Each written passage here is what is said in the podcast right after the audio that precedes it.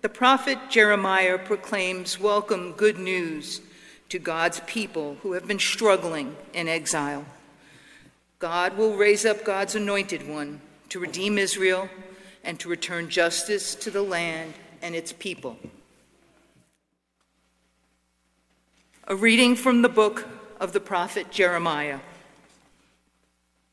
The days are surely coming, says the Lord, when I will fulfill the promise I made to the house of Israel and the house of Judah. In those days and at that time, I will cause a righteous branch to spring up for David, and he shall execute justice and righteousness in the land. In those days, Judah will be saved, and Jerusalem will live in safety. And this is the name by which it will be called The Lord is our righteousness. The word of the Lord. Thanks be to God. In the following passage from his first letter to the Thessalonians, St. Paul pleads for help from God so that God's people could abide in love. A reading from the first letter of St. Paul to the Thessalonians. Brothers and sisters, may the Lord make you increase and abound in love for one another and for all just as we abound in love for you. And may he so strengthen your hearts in holiness that you may be blameless before our God and Father at the coming of our Lord Jesus with all his saints. Finally, brothers and sisters, we ask and urge you in the Lord Jesus that as you learn from us, how you ought to live and to please God, as in fact you are doing, you should do so more and more. For you know what instructions we gave you through the Lord Jesus. The word of the Lord. Thanks be to God. The Lord be with you. And with your spirit. A reading from the Holy Gospel according to Luke. Glory to you, Lord. Jesus spoke to his disciples There will be signs in the sun, the moon, and the stars, and on the earth distress among nations, confused by the roaring of the sea and the waves.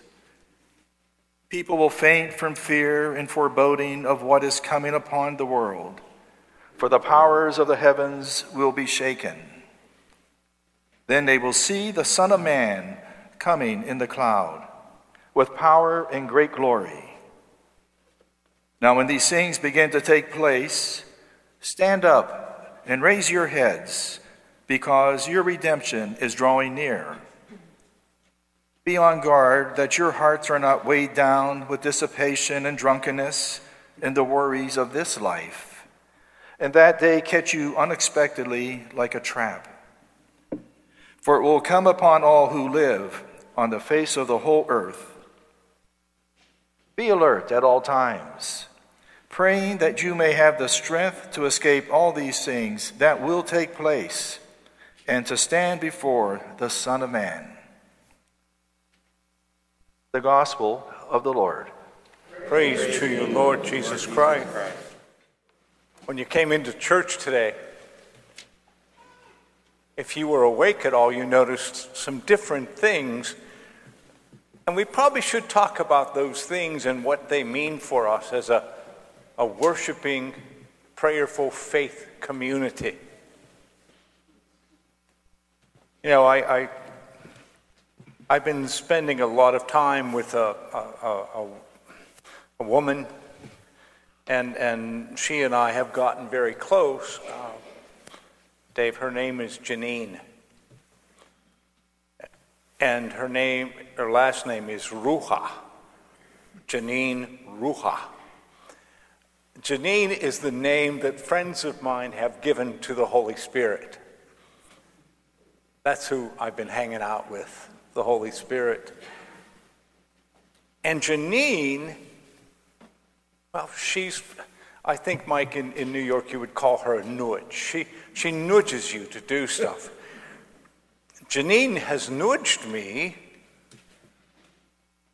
to make sure that this parish is a grateful parish, a parish that gives God thanks. So, one of the things that you may have noticed when you came into church today, there's this big, ugly reading stand in the gathering space. And on this big, ugly reading stand, you're going to see a number of phrases that speak to us of thanksgiving.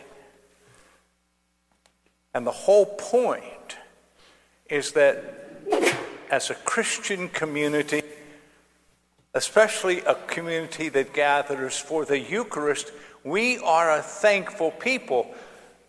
And the object is when you go by that stand, take a minute and write down something for which you are grateful. You'll see these little cards.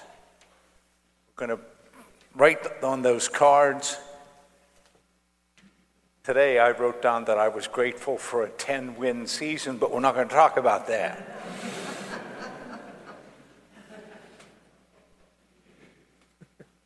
you write what you're grateful for, put it on the card, put it in the basket, and then that little basket will be brought up during the preparation of the gifts.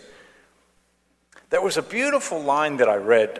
Uh, Garrison Keillor, the humorist, talked about his family and how they would celebrate Thanksgiving.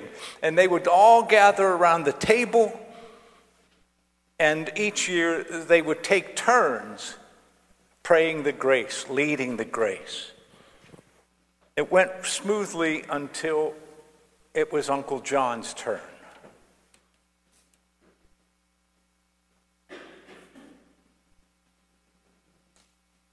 John, if you want to elbow her, go ahead.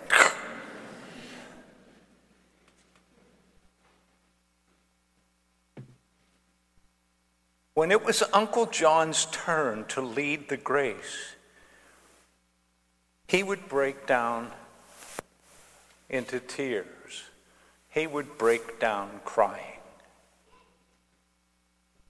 As Garrison Keillor remarked, they all knew, they all believed that Jesus Christ has suffered and died to save and redeem us.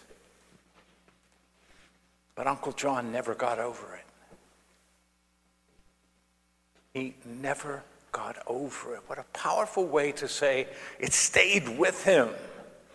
It was important to him. It was at the core of his being. We all knew that Jesus died and rose to save us. But Uncle John never got over it. Are we over it? Our Advent focus for this year, our Advent focus is you can't sell me Christmas. You can't sell me Christmas. And Janine was with me. The TV was on, and there were commercial after commercial after commercial. Buy this, buy this, you'll be happy, you'll dance. Buy this, buy this, eat this, you'll be happy, you'll dance. It reminded me either of Bedlam or the Tower of Babel. It was saying, eh. they're trying to sell us Christmas. And that just doesn't work. You can't sell us Christmas. Christmas is a gift from God, huh? God gave on our Art and Environment Committee has found an, an interesting way to show that. That the gift of Christmas, peace, you can't buy that. Solidarity, thanks, encouragement, Joni told me that with you in here, these things would turn around and I could read them.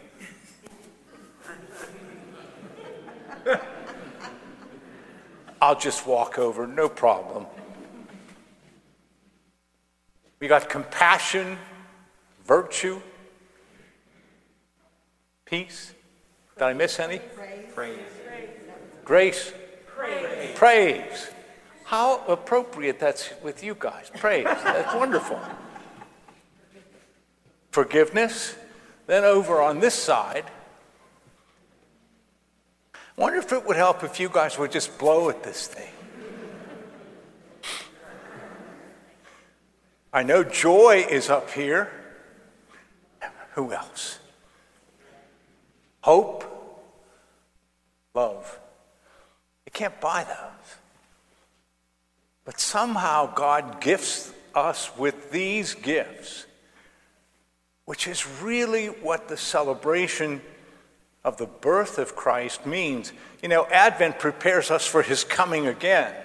We can only live ready for his coming again when we allow these gifts to take over our lives.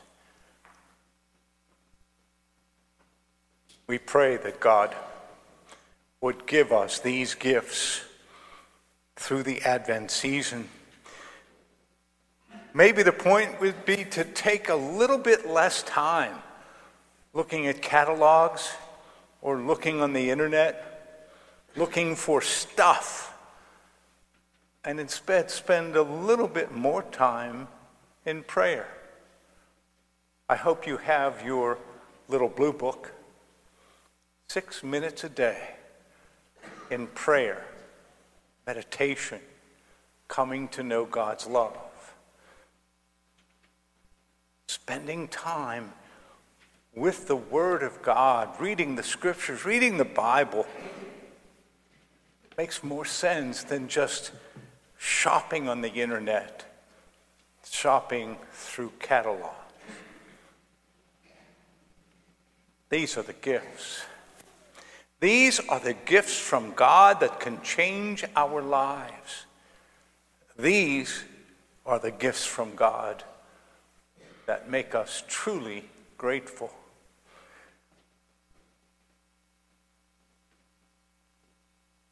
Garrison Keillor's Uncle John knew that they all believed that Jesus suffered and died to redeem them, to save them but he never got over it.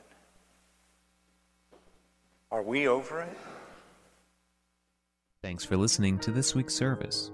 To stay up to date on the latest news involving our parish, please visit our website at goodshepherd-sc.org.